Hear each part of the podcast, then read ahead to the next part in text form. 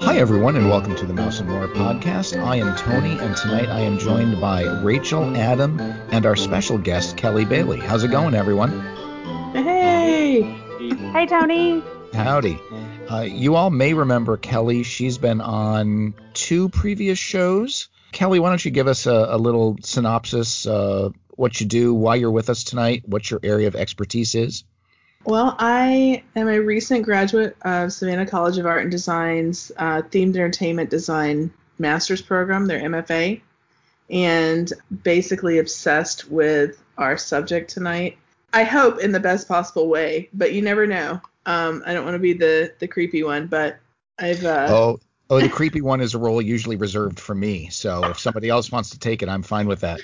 Uh, as as Kelly mentioned, we do have a special topic tonight, and we are going to talk about the career of Imagineer Joe Rohde. He recently retired from Imagineering after 40 years. So it's been a long career. He's had his uh, his fingers in a lot of projects that uh, that we're all aware of. Some we're not aware of, and we thought we would give a brief retrospective of, of his career tonight and how it impacted us. His finger and his ear in a lot of projects. Ah, yes, yes, his famous earlobe.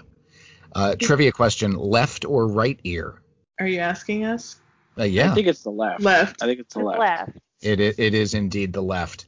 So I, at this point, am going to hand things over to Adam uh, because he's the guy who did all the research tonight, and uh, he's gonna he's gonna lead us the rest of the way. Take it away, young man. All right. So Joe Rohde was born in Sacramento, California, but uh, he was raised in Hawaii. And even though he's not he's not like a native Hawaiian, but he is like for all intents and purposes, I think like a native Hawaiian because he lived there, and and that's going to be important as we get along in the in the story of his career. He graduated uh, from Chaminade College Preparatory High School in California in 1973, so you can do the math on how old you think he is, uh, where he uh, was a student dramatic productions and his class salutatorian. He went got his bachelor's degree in fine arts from Occidental College in Los Angeles, which is the same college President Barack Obama went to. He did not start at Imagineering right away. Uh, Tony, you have a little bit of insight as to what he did first. That's right. He was actually teaching set design at a high school in the San Fernando Valley. And one of his students, uh, his father was an executive with Imagineering and basically recruited Joe Rohde at that point, uh, which was right around 1981 and uh, he began working as part of the Epcot design team. And he worked on the pyramid for Mexico, making scale models of the pyramid. And Adam, I'm going to hand it back to you. So after he was working on Mexico Pavilion, he was a model designer for the Imagination Pavilion pyramids, those glass pyramids that are still there today.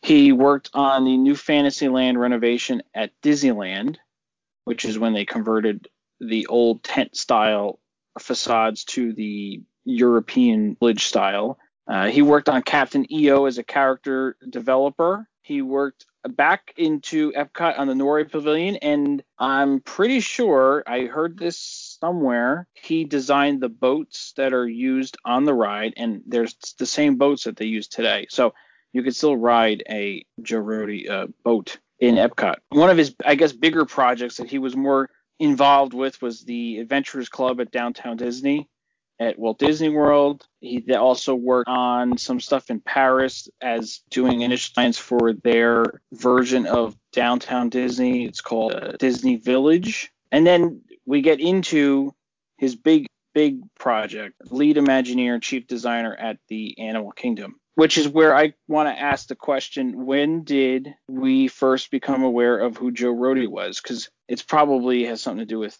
this, but I don't want to give it away. Kelly, when did you first become aware of who Joe Rohde was? It was in 96. They had just, uh, in 95, announced that Animal Kingdom was going to be a thing. And Joe was on some of these shows that were popping up. This was the, you know, the height of I, w- I want to say like my understanding of what Disney might could be where because before I was just kind of a consumer, right?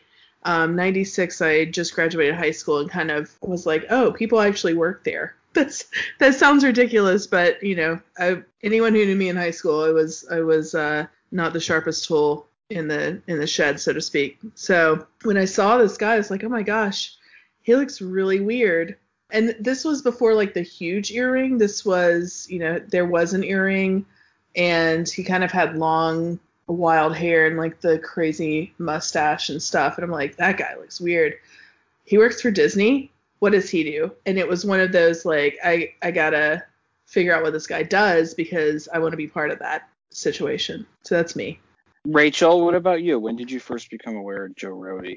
Well, um, as you guys know, I didn't go to Disney until the first time till like 2001, and even when I did, we didn't go to Animal Kingdom when I went. Then I got in. I wanted to go back and waited many years, but I would watch the Travel Channel to plan my trips, and they used to have all these shows, and there's a Baxter guy, right? Tony Baxter, is that his name? It is. It is yeah. Tony Baxter. Okay, so they would always feature him when they would talk about Magic Kingdom, but then they would get to Animal Kingdom and they would focus on Joe Rohde. And Joe always went into these big details, and I love details, as you probably know. And I just remember listening and being fascinated with this guy, fascinated with his accent, the way he talked, what he talked about, the way he looked. And he was always on every show. And, you know, they they would even do some just on hotels and he would come on to talk about animal kingdom and a lodge and i just remember being fascinated with this person and that's where i remember becoming aware of him. Yeah you know i i had a, a similar introduction to joe Rohde like uh, like rachel did and and a lot of that came from the travel channel the discovery channel.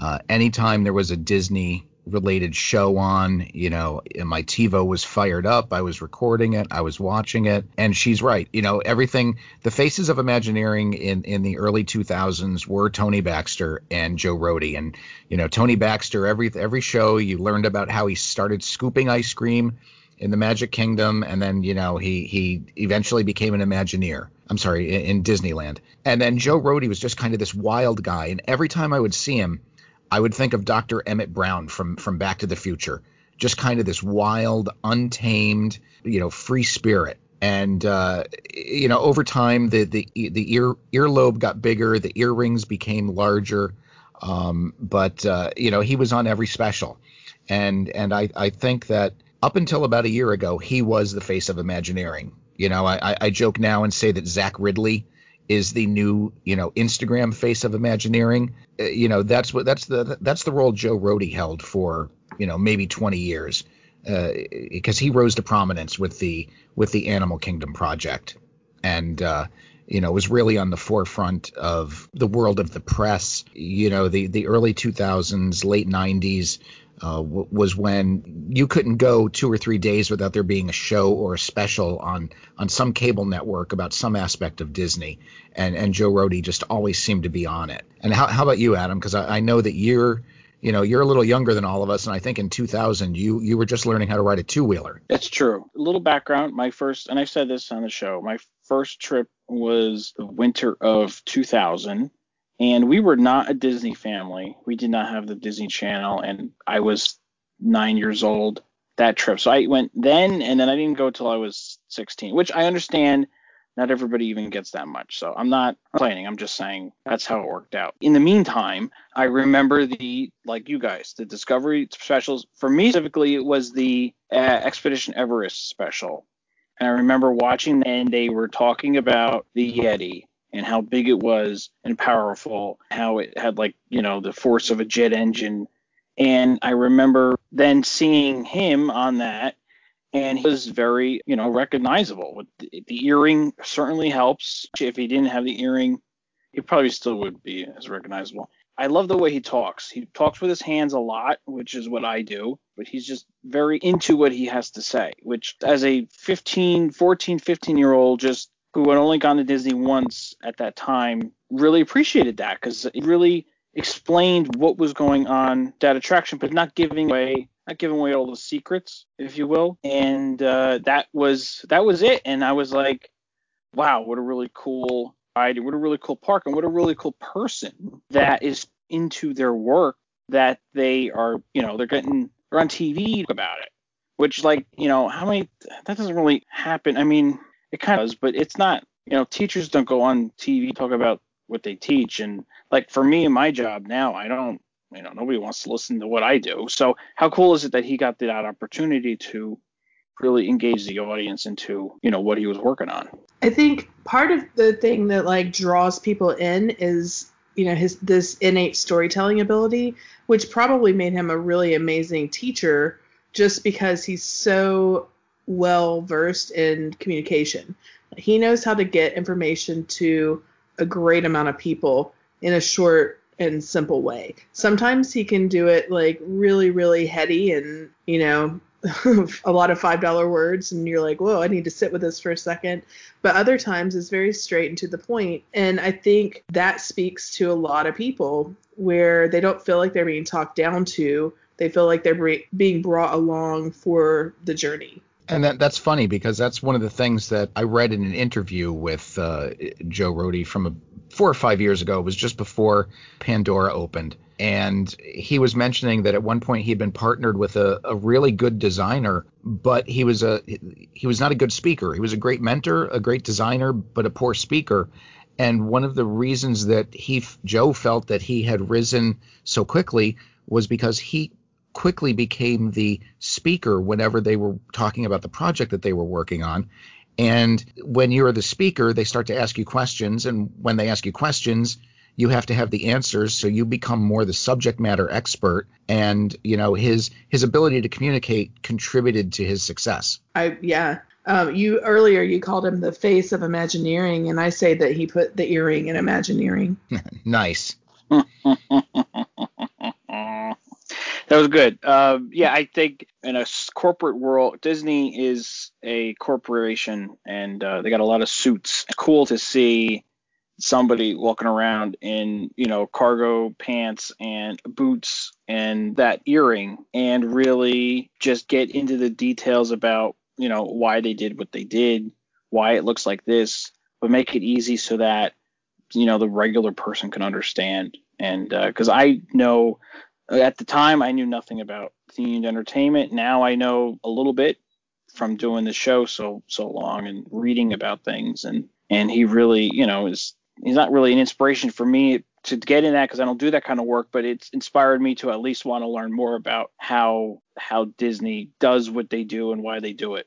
Yeah, and you know, I, I think one of the other things I learned from him is that with the projects he's worked on, when you see what he did at Aulani, which uh, I, you know, I know we stopped at Animal Kingdom, uh, but eventually he gets to work on Aulani, and uh, through his work with the Animal Kingdom and Expedition Everest, he's very much into culture.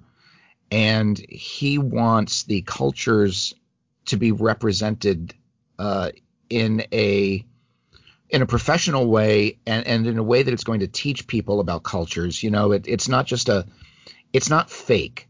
I mean, I, I know it's fake because it's Disney and you're really not in Tibet, but he wants it to be a, a, as accurate a representation of Tibet as it can be. And and I think I really respect the fact that that culture plays a big part and as I was reading up about Aulani, you know, the, the amount of Hawaiian culture that came into the design of a resort. I mean, this is a hotel. You know, for most companies, it's it's a concrete structure, you know, with a restaurant and a gift shop. But there was so much more uh, of of the culture infused into the buildings, the way things were built, the the location of certain buildings. So I, I think I really respect the fact that he is imaginative yet also respectful of the cultures that he is uh, drawing inspiration from for these attractions and resorts. So I, I thought that was a, a, very cool aspect of, of his career. Mention Aulani, and um, we went there in 2017, and it, it was fascinating we stayed at another resort like two coves over, and then we transferred over there, and it, it was an amazing experience. They did such an amazing job with that that you did not even want to go to the beach. And it almost blew my mind. Like I've gone all, I've traveled all this way to go to the beach in Hawaii, but this resort is just every time you turn the corner there was something new there was something different it was so immer- an immersive experience within a resort that you did not feel the urge to get out to the ocean and I remember thinking, this is weird, you know, because why do you go to Hawaii to enjoy the beach? But that resort was absolutely just mind blowing. And we spent four nights there. And I, I was fortunate enough I got to do a tour and um, you know learn about different things that were significant and et cetera. I often tell clients, I'm like, when you go here, be prepared because some people aren't going to want to leave the resort. You know, you're going to be just sucked in. So if you're wanting to do other things, think about that when you plan your trip because that I don't I don't know. It's like a, I I can't put words to it. It was just it, it's an amazing place to stay. But it would be amazing if you cut it out and put it anywhere else. It's not because the beach it's amazing. It's because of the detail. If that makes sense. I love the fact that they have Olelo, the Hawaiian language, like throughout the the place, um, and that everybody speaks Hawaiian. It's not just it's not just lip service. And I think that's due in large part to Joe's I, I don't want to say demand, but you can imagine what those conversations could have been like. like, did they all have to oh. speak Hawaiian? They all have to speak Hawaiian. well, and just like, you know, you take your child to the kids club. It you're not taking your child to the kids club. You're taking your child to um help me, Auntie's oh, what's it called? Oh, is it Auntie's Beach House? Yes, Auntie's Beach House. I mean, like it's themed. It's just not you're going to the kids club. You're going to Auntie's beach house and then uncle comes and shares a story each night, you know. And there's there is a yes, with the language and everything, it's like this whole familial experience. I don't I don't know, but um everything is themed. And I don't know if theme's the right word, but Well, and, and I think with the theming um, it's authentic, so it, it doesn't feel like theming. It feels like you're in a, a real true place. And even though it is themed and it is, you know, this fictitious place that has been created with so much heavy influence from the indigenous people of Hawaii, it doesn't feel as though it's this, you know, fake place. It, everything seems to be very organic and very subtle. Right. You know, you you can build a resort, uh, a Hawaiian resort, and just make everything in your face Hawaii, you know, or you can you can make uh, you know a, a, theme park with animals and everything is just in your face, but it's not. Everything is subtle, you know, and and subtle yet detailed and and very natural feeling. You know, you look at the pictures of Aulani. I, uh, of course, am not lucky enough to have been there like like Rachel, but you look at the pictures and even though it's a you know it's a multi-story you know 14 15 story building it does not look out of place. You know it it looks like a hawaiian structure. Uh, you know much like the animal kingdom lodge looks like a, a, lodge from africa. You know the the resort looks like it just it fits right there in the cove.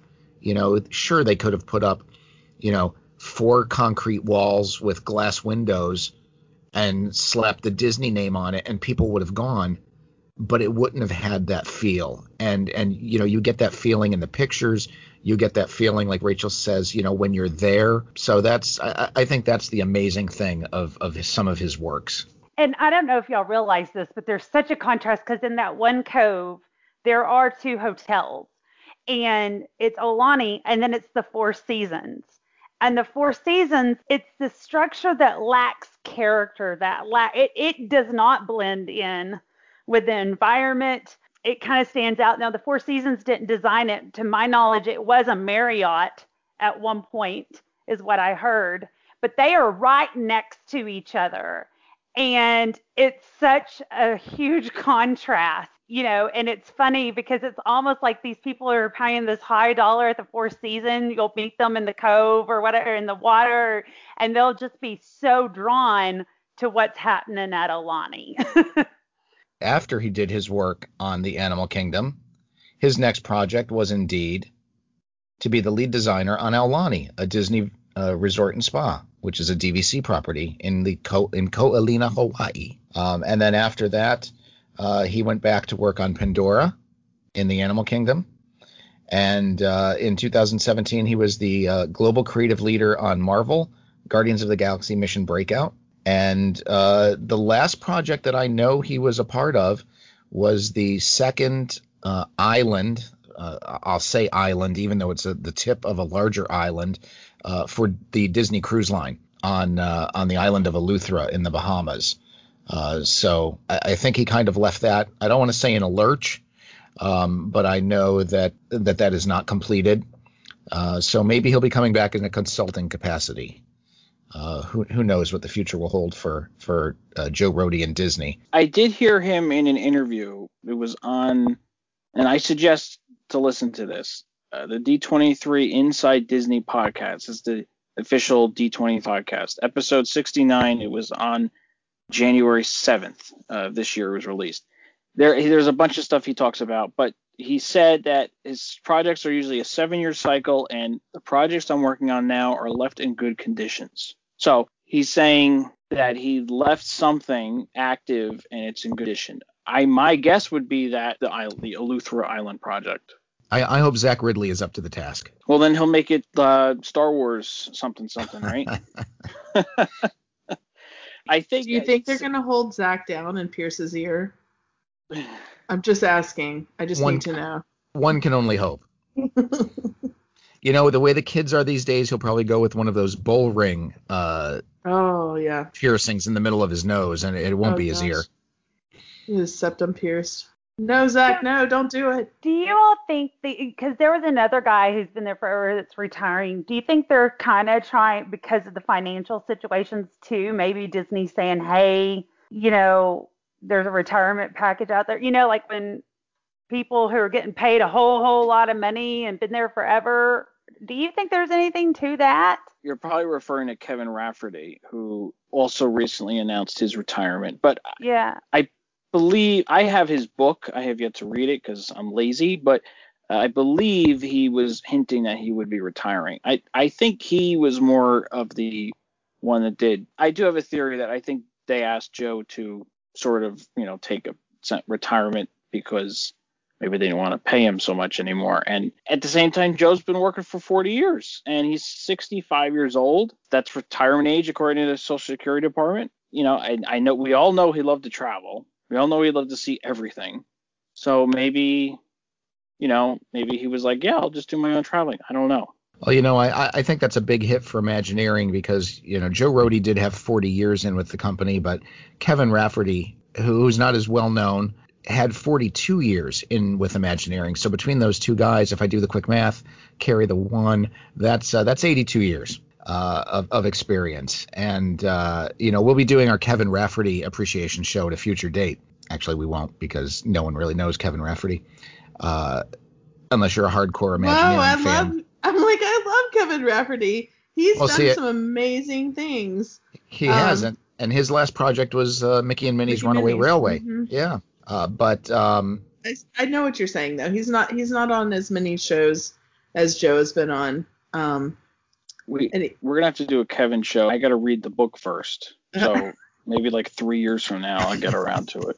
We've kind of glanced over the projects that Joe's worked on, and there are some that we've kind of missed. But I wanted to ask everybody what their favorite project is of his. And uh, Rachel, you want to start? Ooh, okay. So if I had to narrow it down to one, well, Animal Kingdom Park is my favorite theme park. But overall, if I had to be specific about something, I think I'm going to have to go with Animal Kingdom Lodge. And while I love the theme park, Animal Kingdom Lodge just is probably my favorite place on Disney property, ultimately. I mean, I love the theme parks, but to me, there's something magical and magnificent about that resort I guess, and maybe that's why that's the first DVC property I bought. Um, and I'm proud to say that is my home resort. You know, again, he went into such, they went into such detail that they have offered tours just to, of the art. And every every time you turn a corner there's something there's either an animal or there's a shield that has some sort of meaning a piece of artwork i just sorry, I, I, I even talking about it, I'm kind of getting teary eyed. That is my favorite place on all of Disney property. If you had to make me narrow it down, and I, I'm thankful for that play, and for that escape from the world I live in. Yeah, it is great. I'm going to cut ahead of time because um, I have things to say. Mine is Animal Kingdom Park. Now I know that's the easy that's the easy way to go because it's the big one, but I haven't been to Aulani, and some of the older stuff isn't as I don't know. I'm not like Adventures Club. I wasn't around for that, and uh, and Guardians of the Galaxy. I, he did a good job on it. I just I don't know if I would have done that. But then again, I'm not an Imagineer, so what do I know? But anyway, I was reading the making of Disney's Animal Kingdom theme park, written by Melody Malmberg, who, if you don't know who she is, she is Joe Rohde's wife. So she was given the task of writing the official introduction book for making of Animal Kingdom. I would highly suggest you buy this book. I got it for like nine dollars on Amazon pre-owned, and uh, it's great. It's got a ton of pictures and everything. There was a couple things I wanted to read from this book that that are I think important to what we're talking about. So uh, in the beginning, uh, it says here, this is Joe talking about Animal Kingdom. It is for you, you who come to this place to experience the adventure, the excitement, the challenge, and the joy of the world of animals. And it is for them, the animals themselves. It is my hope, and I believe all of ours, that we have created a place that will awaken our hearts to the beauty and wonder of the creatures that surround us and renew our dedication to conserving places on Earth where they may survive until a wiser time when we have learned the lessons of the Earth and can share in harmony with our partners on this small planet, the animals. From reading this book and what they've said, basically, Animal Kingdom was supposed to be about human love of animals. In doing the Disney conservation that they attach with Animal Kingdom and how they are very particular about how they insert new animals into the park. It's and I know the um the the tagline for Animal Kingdom was not to zoo, and it's more than it's more than your zoo that you can go to at home. It's they really really care about the animals and how they are taken care of at the park. It's unbelievable. And I think honestly one of my favorite parts in the park is the Rafiki's Planet Watch conservation station, mostly because it's a it kind of like you know bridges or, or breaks the fourth wall of being in a theme park versus being in a working sort of veterinarian's not studio but vet, veterinarian's office. I don't know. Guests can see the animals getting taken care of there, and I think that is something that no other place really offers to the point where a kid can, you know, one day think about becoming a veterinarian or a doctor or, you know, whatever they want to do, like to, to help care for animals or care for our planet. And I think that's something that Disney didn't have to do, but they did it. And I think they've done a good job. And I think it's a, uh, if, if there is one kid that wants to become a veterinarian or a doctor from being there, I think they've you know, accomplish your goal. I'm sure there's just more than one. So, uh, Tony, what about your favorite project?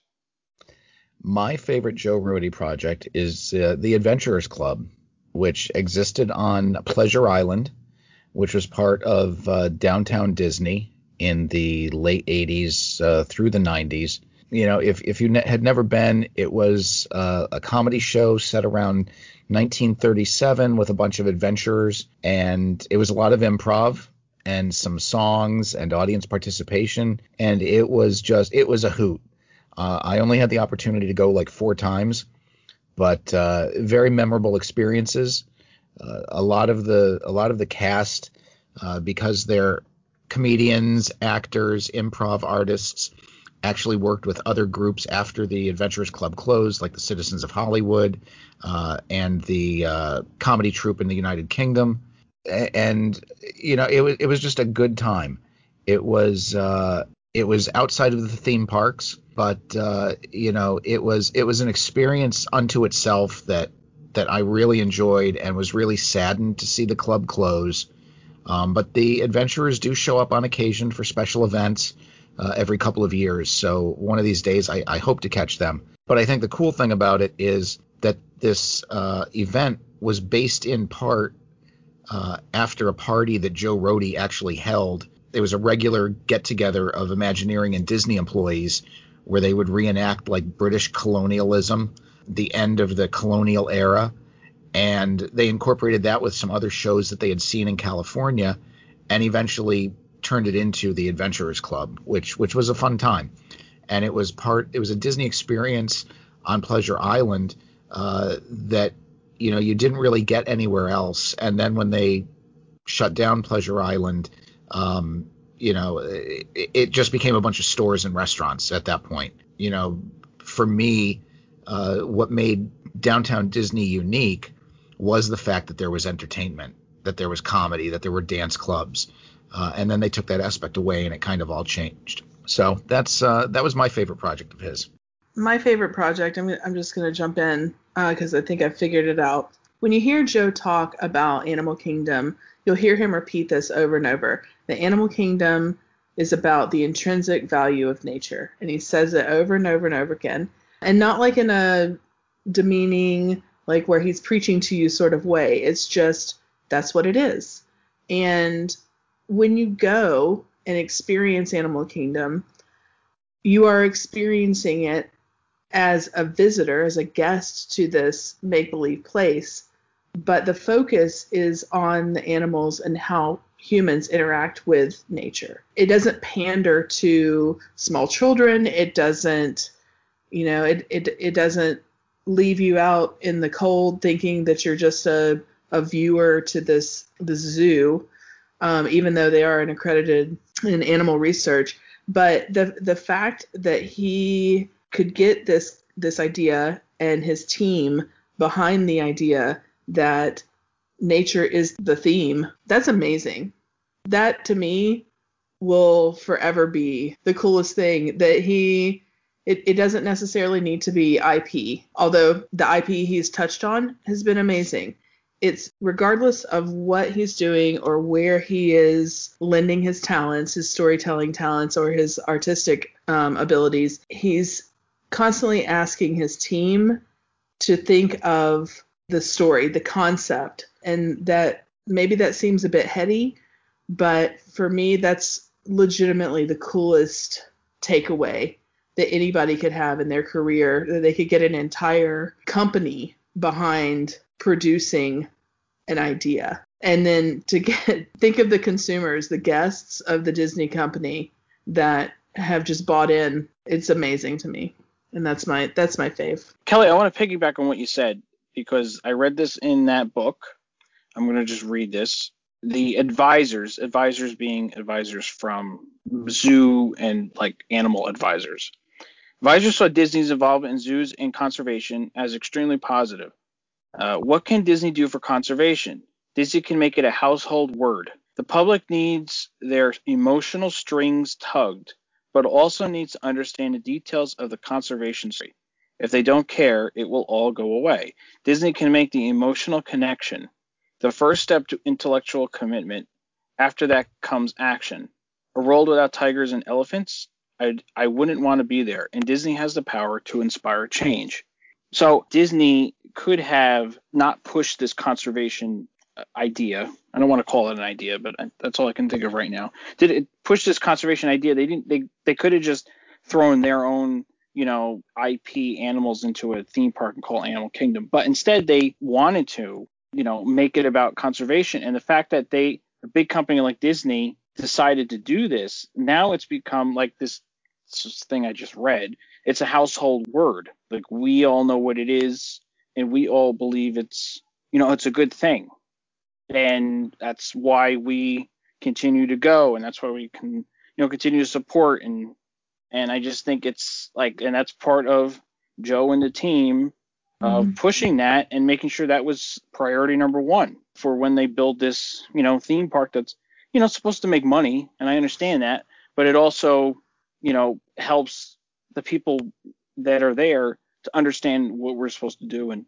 how it's supposed to happen. Tony and Rachel, y'all probably remember the the original Kilimanjaro Safari where Wilson says like what we see with our eyes, we know with our hearts.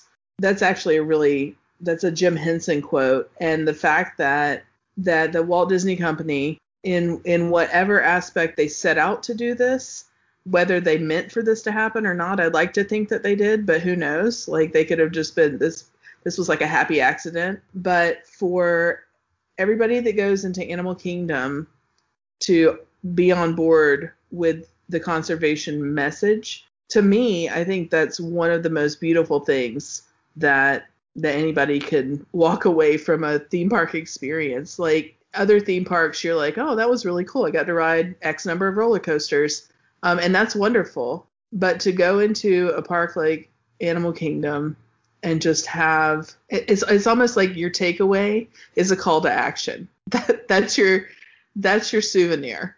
Kelly, will Actually, you you're- say that quote again? Because I, I I'd never heard that. I don't think. Yeah, I want to I want to get that on a on a piece of wood or something or print it out. Oh, the Jim Henson one. What we see with our eyes, we know with our hearts. Wow. I sorry. I mean, that kind of brought tears to my eyes again. Um, you know, my son loves rhinos, and I did not realize how in or ex, uh, you know how severe their extinction was until riding the safari and when they spoke about that.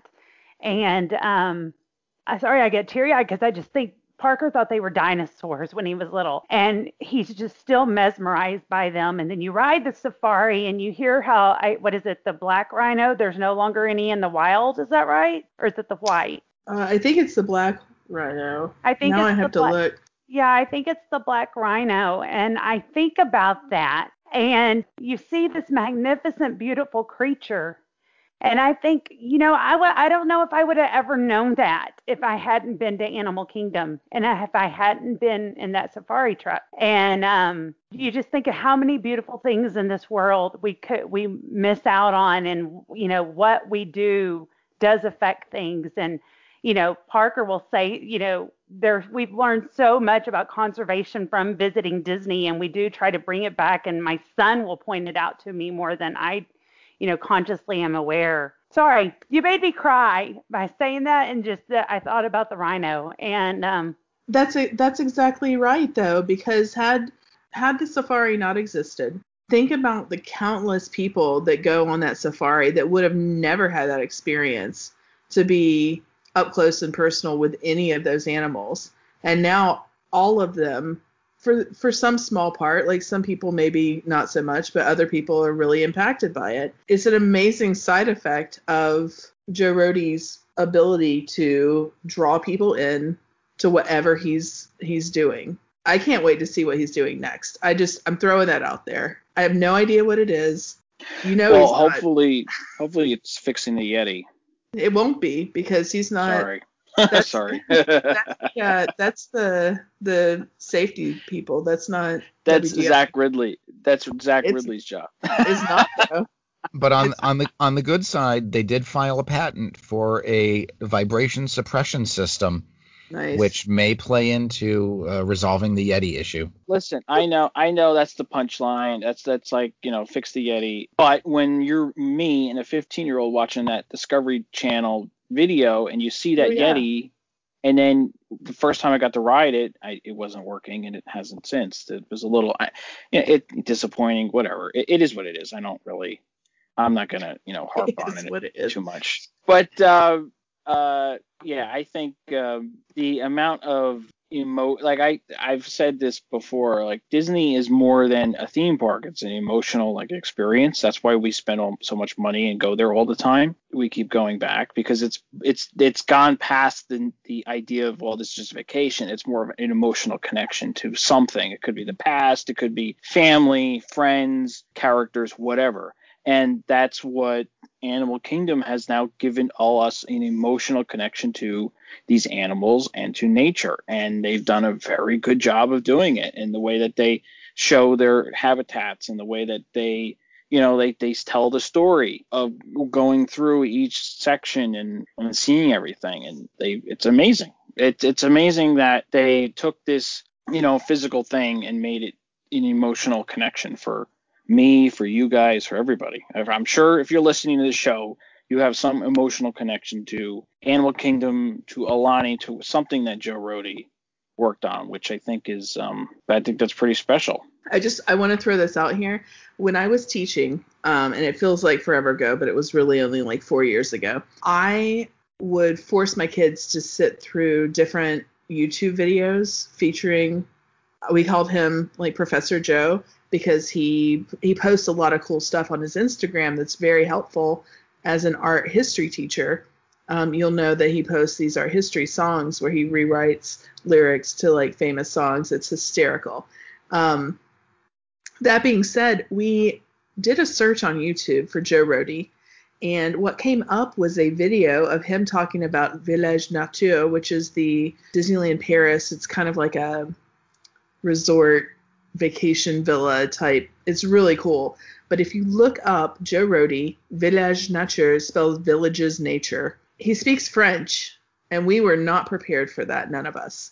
So I'm just throwing that out there. If anybody wants to be like blown away by Joe Rohde speaking French, talking about Village Nature, go ahead and do a quick YouTube Is search there- for that because it's nuts. Is there subtitles? Uh, yeah, but he does one in English. So if you watch the one in English first and then watch the French one, um, he says the exact same thing. Just one's in English and one's in French.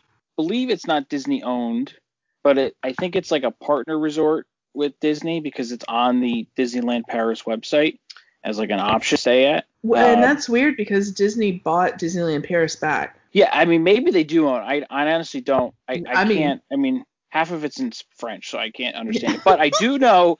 I do know that Chris stayed there recently on her when she went to Paris. I think like two years ago, and uh, she stayed there. When she stayed there, I did not know that Joe Rohde designed that, and then afterwards reading it, I found out that he did.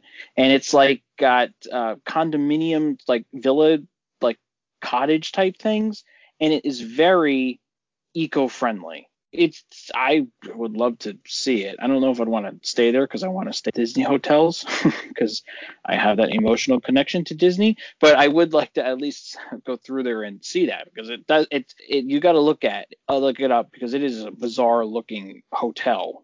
It, it's not even really a hotel, but it's really interesting. Um, they they are owned by Center Parcs Europe, which is a European network of holiday villages founded in the Netherlands and currently operated by Pierre and Vacances and owned by the Blackstone Group. Ooh, Blackstone. Wow.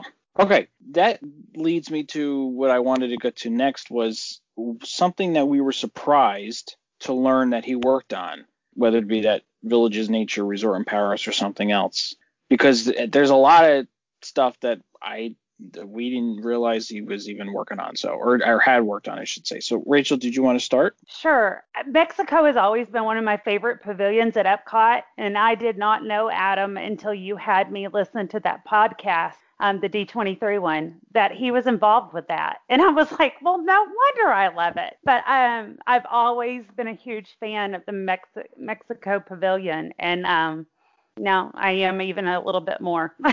Um, I think my favorite thing uh, that he worked on was the Imagination Pavilion.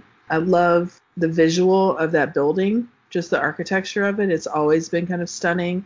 That like if you if you look at kind of the landscape of Epcot as a whole, that next to the land, the land looks like uh, almost like a volcano of sorts, or or I don't even know what else to call it. Maybe like a some sort of tent where the lane or the imagination pavilion looks like it looks like mountains to me. And when i was little because i was at epcot on opening day when i was really little i just remember going and just having this like sense of wonder and just amazing uh, anything was possible. And to know that he kind of played dreamfinder in that to me I, and i know it wasn't for everything. It was like a it was like a special video it, it's very fitting don't you like to me that's one of the most fitting roles that Joe could have is like dream finder.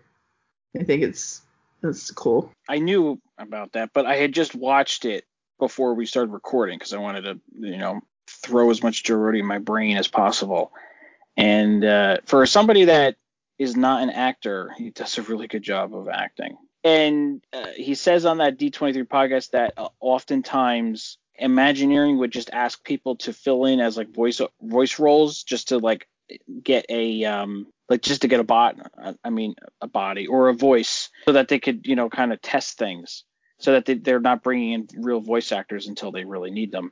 And it, from what I understand they liked his doing it so much that then they filmed that role for him and, and that was in Imagination Pavilion for a while his version of it. Tony did you have something you know, I was completely surprised to see that he had worked on Captain EO. I despise Captain EO. Uh, I never, I, I, still to this day have not seen it.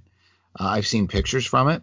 Well, how could uh, you despise it if you haven't seen it? Uh, the melding of Michael Jackson and George Lucas does not sit well with me. And um, Francis Ford Coppola. Yeah, it, it, yeah, I, I, I just, I don't like it the music, I tell you, the song is very catchy. And and I I look at the the characters and stuff, and I don't see any Joe Rohde in there. Uh, so I was I was surprised to see that he had worked on it. I'd like to know specifically what he did. You need to you need to get on Twitter and follow him because he did say what character he designed, and the character does look a little bit like him. Now see now I'm now I'm gonna have to check that out he said he designed Major Domo. So Tony, if you look up Major Domo Captain EO. Major Domo? Yeah. He was like the Tin Man looking character, robotic security officer. Um, you can see a little bit of Joe's face in that, in his face. It's it's the beard jaw thing. Yeah. It's so funny. Yeah, I don't. I'm just. I'm not a fan. Is it because of Michael Jackson? No, it's it's the whole. I don't like the camp campy aspect of it. I, I guess I just don't like intergalactic Michael. But is what like it boils Disney, down to. like how all Disney shows are always campy. Country but this, this one is like extra. And I was a child of the '80s. This was like prime Kelly era, and um, even then we were like we would laugh at how ridiculous it was. Michael I Jackson. Would, I would, like I would sit through the Star Wars Holiday Special twice before I sat through Captain EO. Oh, the Lego one or the original? No, the the original. My favorite was that I didn't know this until I heard it was that he worked on original drawings for the facade for the studio pavilion at Epcot, and that was when Disney Imagineers were gonna maybe do a Hollywood studio type pavilion at Epcot and the facade was going to be like a blue sky screen with like a theater marquee, kind of like how it looks at DCA, where the Hyperion Theater is for the Frozen show. So anyway, he worked on that, and then they decided to make that into its own theme park. So he, so his, you know, part of his idea got eventually turned into, well, let's just make this um, a whole a whole park. And the other thing that I found out was that he is the voice of Alexander Graham Bell at the American Adventure in Epcot. So you could still hear him if you go and see that show. I'm like 98% convinced that whoever modeled the audio animatronic sculpture in the Renaissance scene in Spaceship Earth uh, used Joe as a as reference because I could totally see his face. I know it wasn't, but I, I'm convinced. I'm convinced that it was. Well, I guess it depends on if that's like not original. If that is because it wouldn't, it couldn't be him if it was original because that would have been after he. Well, I, well, I guess I guess it could have. I, I guess it's possible based upon just the timing of it. Many many people don't know that I was the model for the guy banging out the papyrus in Spaceship Earth. this Egyptian pounding reeds flat. I did wanted to bring up a couple like a couple like fun facts before and I think everybody, if you have something that you wanted to say, but in Reed's Animal Kingdom book, uh, I found out that they used pest management techniques that they used at the land pavilion for Animal Kingdom because they have African animals and they have Florida bugs and they have African and Florida plants, and some of them can't mix together. So they figured out from the land stuff they learned at the land and how to deal with pest management, which I thought was really cool because know the land everybody not everybody a lot of people think is boring. And it was actually really useful for use at the uh, animal kingdom. Something else i found out was in for costuming costumes for cast members that run shops and sell merchants are brighter than those who help attractions. And that's so that the guests can, can easily find the cast member that is is selling them something whether it be you know in a shop or or something. And one more thing that I am very happy to find out, and uh, you guys are going to laugh at me, but the, the lead chef at the Animal Kingdom at opening was a man named Frank Abenati, and he was a native of Palermo, Sicily. So I think it confirms that canonically speaking, Animal Kingdom food is Italian. because it was created by a native Italian man. How about that, Tony? One of our own was the lead chef at Animal Kingdom when it opened up. That uh, that may be one of the biggest stretches ever, Adam. I it's it's but it's true. You got the, the guy was Italian. He was the, the the head chef. He's the one that worked on all the food. Pizzafari is real Italian pizza. Oh God. Uh, if you want to learn more about Joe Rohde, certainly pick up uh, that book that I was telling you about, the making of Disney's Animal Kingdom theme park. There's that D23 official podcast, where they interviewed him.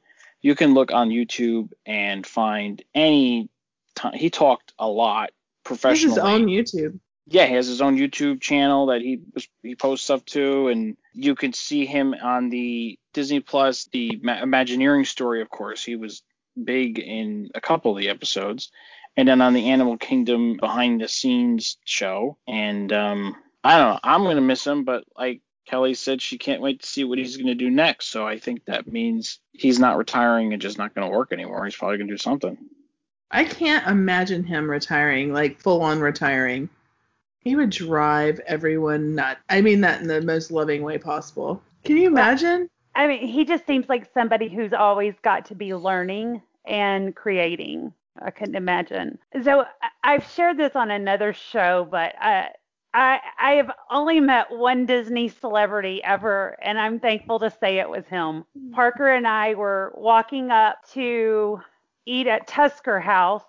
It was in July, and there was a man in front of us in khaki pants and a, a kind of um oh I can't remember the colored shirt, but it was, you know, it was a natural looking like it belonged in Animal Kingdom shirt. And he was just kind of walking by himself.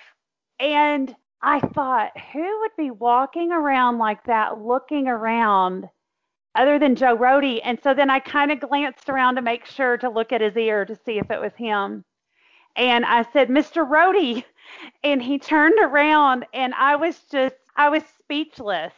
And he was so super kind to us, um, signed my son's autograph book, took pictures with us. And I remember him, he asked us where we were going. I told him we were going to Tusker House.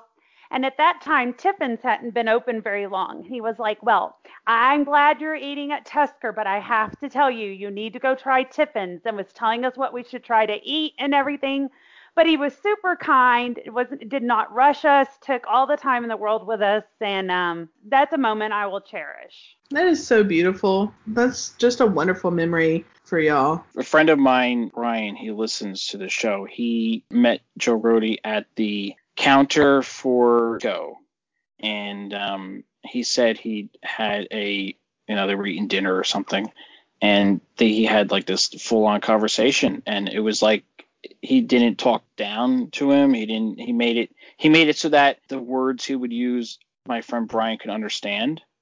Like so, he didn't talk like you know zoolo- zoo- zoological or something, you know, which is you know is appreciative. I was supposed to meet him in April, last April, for Tiffin's talk, and that got canceled unfortunately. So I hope he does something to the effect of people can pay or or not or whatever to go see him and talk to him because I would be willing to do that because I you know it's it's like a real neat opportunity. And um, he uh, he also just seemed like an extremely humble person. Anything I've read about where he talks about you know being an Imagineer he would always say it was a team. It wasn't just him.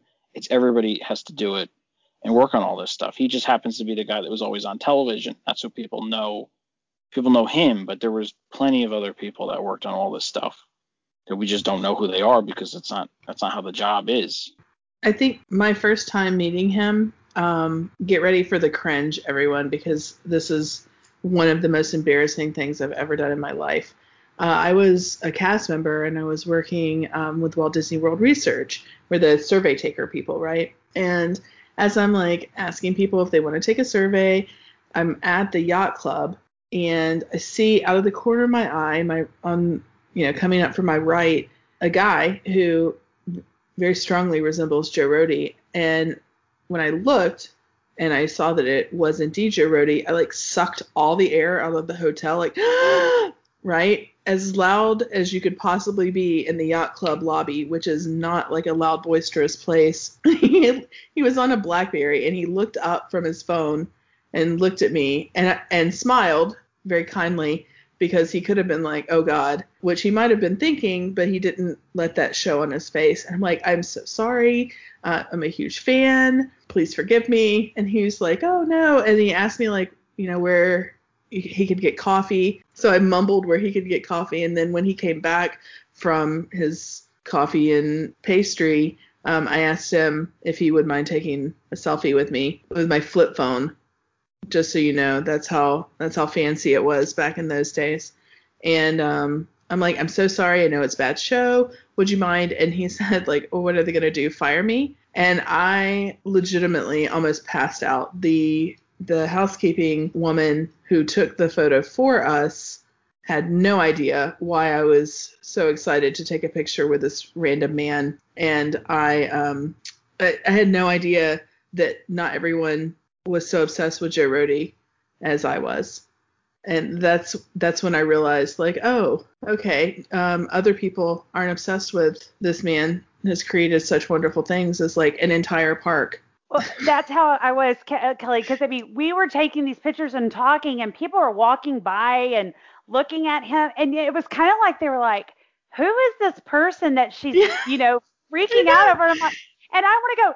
He created this place, you know, like hello. The only reason you're here is because of yeah. him. yeah, and I mean we're you know we're right out outside of Tusker House. There was a party and everything, and everybody's kind of walking by like, why is she getting his autograph? You know, and I'm just like, and I love it because his autograph, he draws the earring when he oh, signs oh, his autograph, and I love it. it's the O. It's yes. How many items are on the earring? Does anybody know? It changes. He's got like a, a big bowl, like a soup bowl full of baubles and, and rings and stuff that he's collected. Every time he goes to a new place, um, he gets a, a new thing. Tri- trivia so, question, trivia question time. What was well, the first earring? Oh, I know. Was it a um the first earring? Uh, uh, Epcot, Mexico. It was it like a turquoise thing from Mexico? It was not. No. Oh. Rachel, would you like to uh, hazard a guess? Oh, I have no idea. All right. Who? No, no. it it was his five year anniversary pin. Really? Yeah. Wow. It's like boop. Was his ear already pierced? I would oh, hope so. one would hope so. Yes. That's fascinating. Okay, so like back to this bowl of baubles. So does he rotate them out, or does he just when he adds a new one, he takes the oldest one, or how does that work? I honestly, I've never asked. I what I would do if I were Joe Rohde and trying to coordinate earrings is I would pick out pick out like the the lightest but the most visually interesting ones and use that because he like it's lots. His ear is so like you know it's it's basically he was gauging his ears before it was super cool here in the, the US to do so. That's if I were him. Now, I'm not him, so he might have a completely different rhyme and reason to do in whatever he does. I would hope that when he's at home that he could just like not even have an earring in because it, you know, it was it going to grow up? Well, I want to thank everybody for listening and um, hearing us talk about probably all of ours favorite Imagineer, Joe Rohde uh, we're gonna miss him at the Disney Company. But he's still on Twitter, on Instagram. He's on YouTube. You can go find him. Last name is R O H D E, and first name Joe. And Tony, why don't you take it away for us? Sure. I, I think in about uh, 35 years, so 2056, we're going to be doing the uh, Zach Riddley retrospective after he retires at 40 years. So we'll see everyone back then. Uh, but uh, until then, I'd like to remind you that, as always, our podcast is sponsored by Main Street and More Travel, an authorized Disney vacation planner. Check out their website, mainstreetandmoretravel.com. Request a quote and let Chris and her team help plan a magical vacation for your family. You can find us on Facebook, Twitter, and Instagram. Just search on the Mouse and More podcast. And on behalf of Rachel, Adam, who's our number one fan of integrated pest management, and our special guest, Kelly, this is Tony, and we are the Mouse and More podcast. Good night, everyone. Good night. Good night. night.